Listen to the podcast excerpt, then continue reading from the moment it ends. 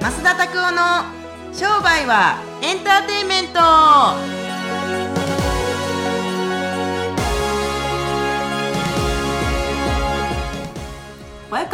商売はエンターテインメンメンメンメンメンション高いやっぱり増田さんははいやっぱりすごいですね、えショックの事件にも立ち上がりが早いはいはい2回の収録がすでにはい機械の操作ミスによりあなるほど消え去りましたおーそれはす合計40分、ねえねえねえねえいや合計1時間ですよ、はいほとんどねはいはい切り替わりがもう全くもう後を引いてないですねそうですかねすごいやまあなんかもう2回目の時はまたこれかしゃあないなと思いましたはいなるほど、はいはいはいえそこなんですけど私それがすごいすごいなと思っていて私結構落ち込むタイプなんですよ、へーそうめなんっでちすゃねポジティブだと思われるんですけおどーで落ち込んで次どうなるんですかもう嫌だって言っああ なんかそうですねてネットネットでネットでパソコンではいはいノートパソコンを横にして体も横にソファーに横に倒し Amazon プライムを見つめ続けるあなるほどいいんじゃないですかそれででそうもう時間がなくなっちゃうんですよえーでまた明日があるじゃないですかあうん 次次とかつってやっ ぱり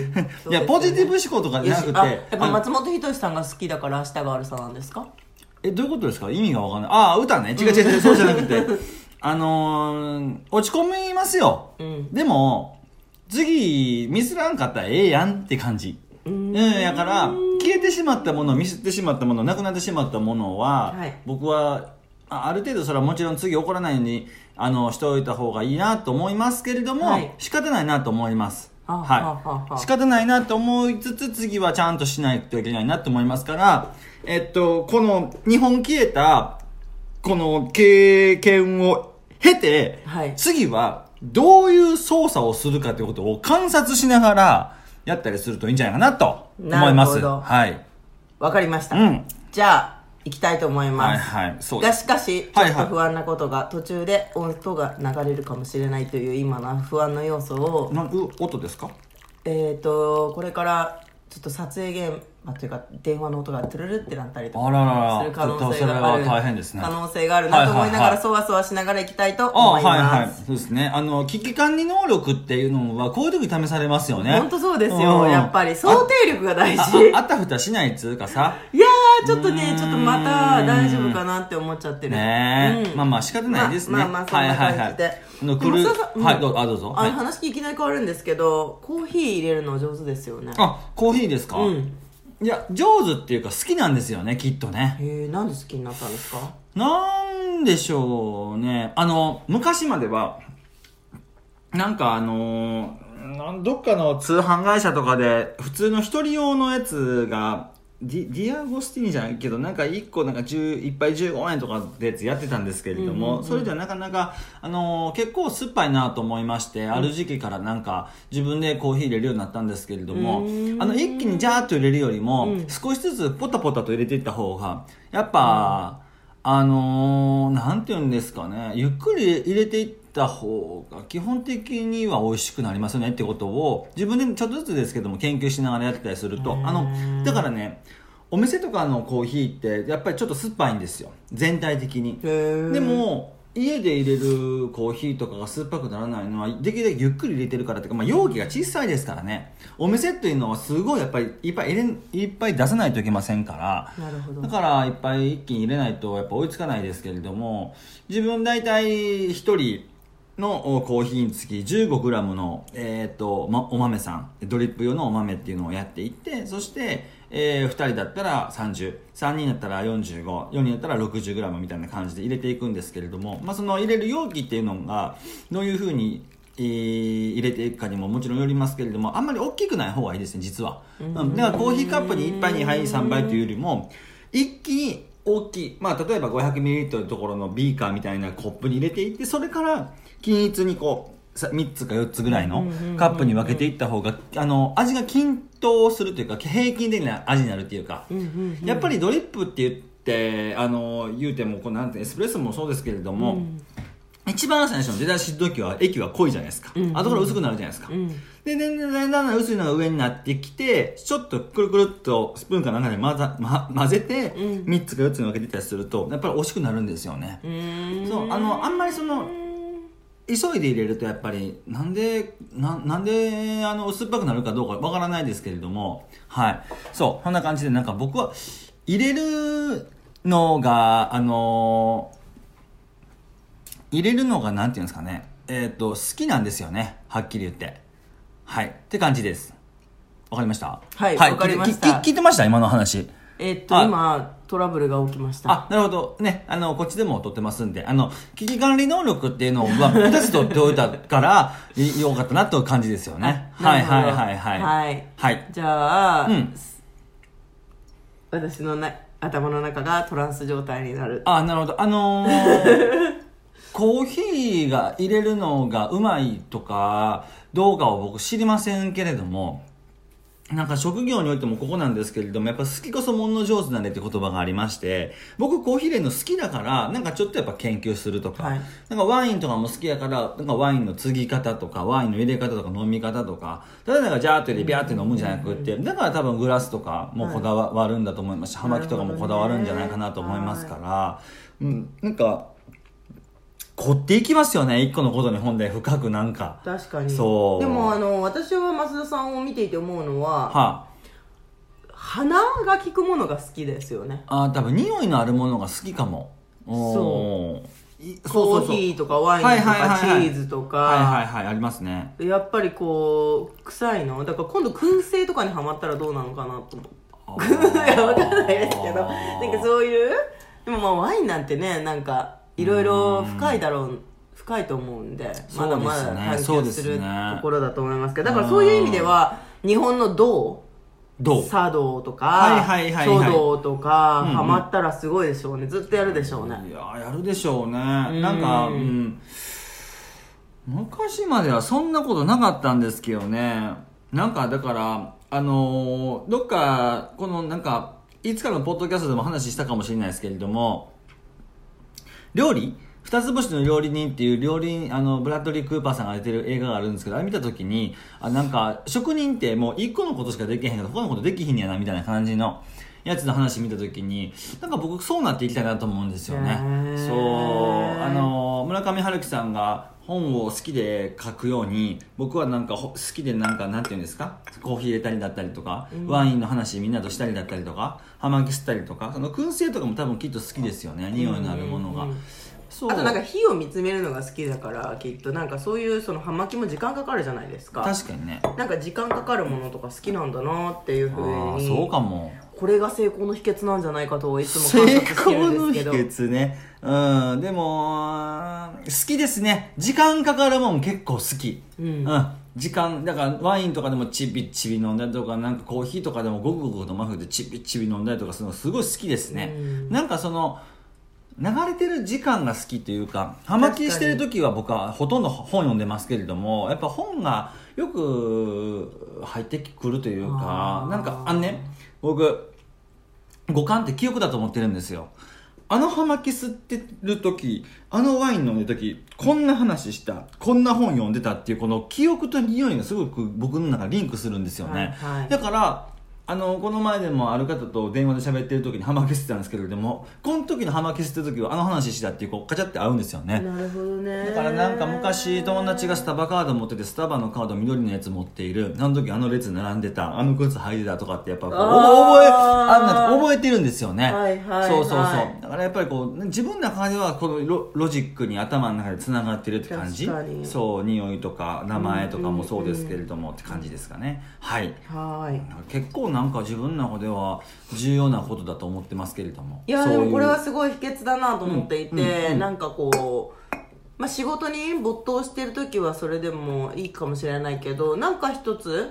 違う側面から何かに没頭するっていうのは他のものにも応用できるんじゃないかなとなんとなく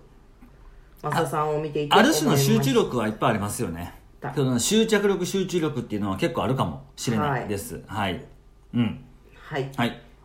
ということでうんあのー質問をじゃあ今日いっちゃおうかなはいはいはいわかりましたね本当にねそうですよねえ結構もう2回消えちゃってていい質問が2つあったんですよなあどうしようかなこれを出すかっていうともうちょっとね今旬が過ぎたので違う質問をいこうかあなはいはいはいわかりましたそうしましょううん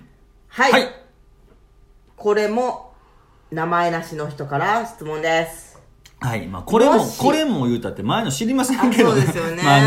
人ねそうですよね僕らのあじゃあのそれは傑作の2つのこのお蔵入りの音声が多分クラウド上にどっかあるんでしょうねいや違う私たちのメモリーの中うにわーそうかそうか、はい、思い出とともにはいはいはいメモリーですねはいまさにメモリーではいはいはいメモリーがねはい、はい、もし、はい一1週間予定がなくなり暇な時間を過ごすとしたらどんなことをしますかっていう質問をいただきましたうん旅に出ますへえ、旅1週一週間ですかうんうん旅に出てあとは大変月並みな答えですけども寝ます 寝る、うん、誰とも約束せず寝るもう1週間、約束せずにいられるうーんっていうことがあるかもしれませんけれども僕多分その1週間は本当お金使わない旅だったりとか、テレビだったりやるかもテレビでまあお金かかるんですよって言われたらそれまでですけれどもやるかテレビ見たら寝たりとかするかななんかねあの意外にぼーっとする時がやっぱりないんですよ足こうぼーボケてた1週間って感じですかうーんなんかこういううことアクティビティをしに行くとかでも別にいいんですけれどもなんかぼーっとできる性質じゃないように見てて思うんですけど1週間ぼーっとする暇な時間がもしあったとすもしあったとしたらなんか予定が埋まってっちゃうイメージああでも予定が何もなかったらっていう質問ですよね予定をないってまず予定を入れないって決めないと予定がなくならないかなっていうまあちょっと難しいですけれどもどうですかうーん1週間予定なくすって決めたらうーんやっぱりでも旅かなやったら旅どこ行きますいやーアメリカえ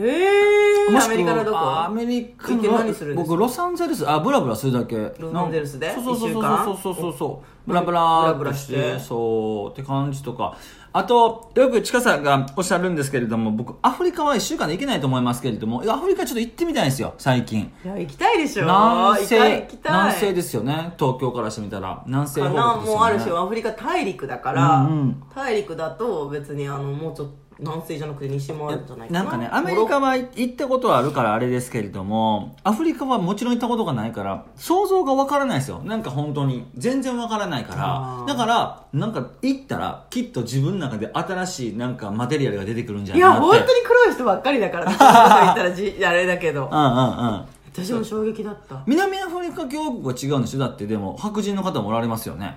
あみんな白人はいるどこの国でも、うんうんうん日本に黒人の人がいるぐらいうんうんうん、そういう感じうんうんうんうんいいないじゃないですか日本ってそんなに見ないじゃないですか黒人の子あーいやー、一週間僕はもう自転車が好きやからね、自転車で一週間どっか行くかもしれんね。どあーこ行くかっていうか、なんかもうとりあえずなんか行って休みたくな、休みたくなったらそこで休んでとか、なるほどねいう感じで、まあ、ちょっとね、あの、今これ撮ってる時期が冬だから、あの寒いなと思いますけれども、ただやっぱり自転車がほんま好きやから自転車でどこまでも行きたいなと思って、3日4日で向こう行って帰ってくる3日4日にするとか、質問なんですけど、はいはい松田さんはよく週末とか、うんあの出かける時に携帯電話とかパソコンとか置いてくってはいおっしはゃい。ってるじゃないですか、はいはいはその1週間にはやっぱりそういうデバイスはどうするんですかい。持ってかないと思います、やっぱり。持ってかないうん。そう、なんえそのか、理由はうーん、それになっちゃうでしょ、生活があ。ー見るとかってでめ何にも用事ないし何か連絡あるかもしれないとかって SNS 開くんですけど僕何も連絡なんか入ったことないん ですよだからもう別に電話だけあのただただあのじゅまあ、身近な人たちにはここに行ってきますのでもし何かあったら電話ください電話番号何番でしたっけっていうのかメモだけは電話番号のメモだけは持っていくかもしれないですけれどもうーんどこどこに泊まる予定ですもしなんか9年用事があったらここの旅館に電話してもらえますかとかぐっらていないうぐらいそういう旅をしてみたいうん昔の人たちの旅はきっとそういう旅だったと思いますけれども、だってそうですよね今あのだってどこでも仕事できるもんね暇になったらうんなんかねそれは本当に仕事かなって話なんですよ本当の仕事はこういう1週間のぼーっとするのが本当のメディテーションという意味での仕事なんじゃないかなと思いますしなるほど瞑想トリップをやっぱりやってみたいなと思いますよへねー奥の細道を歩んでいた松尾芭蕉さんとかは本当にどんなことを考えながら旅してたんかなとかあの歩く旅も楽しそうですね、うなんか私の知り合いの方が、はい東海道53次全部歩いた人がいるんですけおどーすごいすごい楽しかったみたいですよ、へえだからなんかそういうことをやりながら気づいたことをなんか紙とペンでもう持ってうんやっぱやって書いていくとか、そうなんかね僕あの多分きっと東海道53杉あたりで本当に富士山とかが見えたら富士山をなんかちょっとカシャッと通ってみたいんですけれどももうね僕ねなんか誰かが言った格言で、えー感銘を受けてるのが目以上の思い出はないっていうなんかこの様子目で見た風景以上の写真は残せないっていう風な写真家の人が言ってるんですよ、うんだからそりゃそうですよねそうだから僕はなんか心のシャッターとかじゃないですけれども風景を見てきてあそこすごかったあのタイミングのあの風景すごかったっていうことをまた帰ってきてからみんなとお話ししたりとかなるほどねしたりするぼ旅行とかはちょっとややっていいかもねうあーんないよねそういう現代人はもしかすると難しいかもしれないですよねやっぱスマホがありますからそうついついカメラを向けたくなるしそうもうそうですしなんかそれがあることによって本当は大事な話をしなくちゃいけない大事な人たちとそのなんかメールで終わっちゃうとかっていうのが嫌やからできるだけこう電話なしで話せるコミュニケーションっていうのがああったらそれはあそれ LINE だったりとかメッセンジャーとかってやればいいと思いますけれどもでもそれプラスうーんそういう生身で喋れる時間というか旅とかもそうですけれどもやっぱりこのどんだけ AI が発達してきてもやっぱり頭の中だけで旅行することはできないんじゃないかなと思いますからいいですねそういう意味では僕はなんか旅を1週間やってみたいなと思いまいすねいですねはいじゃあそれぜひやったらまた教えてくださいあわかりましたはいはい、はいということで今日の質問はうん1週間の予定がなくなり暇な時間を過ごしたりしたらどんなことをしますかっていう質問だったんですけどぜひ皆さんも1週間暇になったらどんなことをしたいかもしくは増田さんが1週間し暇で何でも頼めるとしたらどんなリクエストがしたいかとかあーねあの質ー問フォームから送っていただいたらもしかしたら今年あーあなそたうかのも増田を使うことができるかもしれません。あの、なんかね、やってみたいなっていうのは、本当にお金使わなくて1週間まずいけるかどうか僕実験してみたいんですよ。はいきっと絶対お金使いますよって言われそうですけれども、ただ、やってみたことが最近はないから、うーん、どうなるんでしょうね、1週間ね。いやできると思いますよお面白い。すごい面白はいいと思います。はい、ぜはいひやりましょう。リクエストお待ちしております。はい先生ね泊まる場所全国にあるし生徒さん嫌がらない泊まらせてもらって何 それすごいえむっちゃネットワークあるじゃないですかあー確かに泊まった時にああなるほどだからあー仙台にすご着いきましたって僕今日どうしようってう言ったわらすみんごないそ助れけてくれるでしょうわ世界中の友達がいたらそれできるじゃないですかそうなんだよすごいそうだからコミュニティが強いっていうのはそういうことだなって本本当にこれからの時代コミュニティだすごいそういうつながりですね、は宿泊場所関係ないですねそう誰かを頼るって結構すごいなんて言うんですかねあのハードルが高いですよね、はいはいはいはいはいだけどでも頼る力って本当にすごい大事だなって最近ま思あいます確かにねうんうんはいぜひやってみましょうはいということで最後今日はですね増田のおすすめ本、まあ、前回2回空中に浮いて皆さんが聞けないおすすめ本あると思うんですけどもう一遍出してくれるかどうかはい。ねえ、はいちょっとさすがにね、あの、前回2回、銀会消えてしまった本とは別の本行きたいなと思いますけれども、あの、村上春樹さんの、あの、職業としての小説家、これね、えーぜひ読んでほしいなと思います。僕そもそもこれ読み始めたきっかけっていうのが村上春樹さんでどういうライティングしてるのかなっていうことを知りたくって読んだんですけれどもでも実際に読んでみてすごい感銘を受けたところが村上春樹さんがあの方初めて小説書いたあ小説の新人賞を日本取らはったんですけれどもそれ以外直木賞とか芥川賞とか一本も取ってはらへんのですよね。でその文学に対する考え方とかあとはフィロソフィーですぐすごく良かったのが文学なんかとってもやっぱり目の前にお客さんがいいひんかったらっていうところでえーっと全ての正解はお金を払ってくれる読者の皆さんですっていうことを書き書いてあるからあこの辺は僕ら職業は違うけれども見習っていくべき点じゃないかなというふうに思ったから、うんうんうんこの本をこれ聞いてくださってるあなたにですねぜひ読んでほしいなと思いまして、えー今回なんか推薦図書にしましたはい、いや今の話を聞いて商売とうん文学ってお客さんやっぱりありきだなっていうところが共通項なんだと思ってちょっと改めてうー今んふうに私落ちたんですけどあのどんだけいい商品とかいいライティングいい本があったとしてもそれを手に取ってくれて買ってくれるお客様がいい品だったらその結局のところをなんて言うんですか、えー、と本は存在しないにイコールですよね本当そうですねいい商品例えばいいケーキがあってもお客さんたち一人も買っていかなかったらそのケーキはどうするんですかって話確かにどこにも卸さないし誰にも買ってもらえない、はいだったら存在しないのと一緒じゃないですか間違いありません商売人の学校とかでもいいこと教えてますよねっていうことを言ってくださるお客様たちがお金払ってくれるお客様たちがいるから存在するだけで、、はいいか悪いなんかは自分たちが決めるもんじゃないんですよはっきり言って文学の世界とかでも僕文学の世界にはいませんけれどもそれを読んでくれて素晴らしいと言ってくれる方たちがいてそれにお金を払ってくれる人たちがいるから自分たちが書き続けられるペンも買えるし紙だって買えるしパソコンだって買えるっていうのが、っていうのがあると思います僕は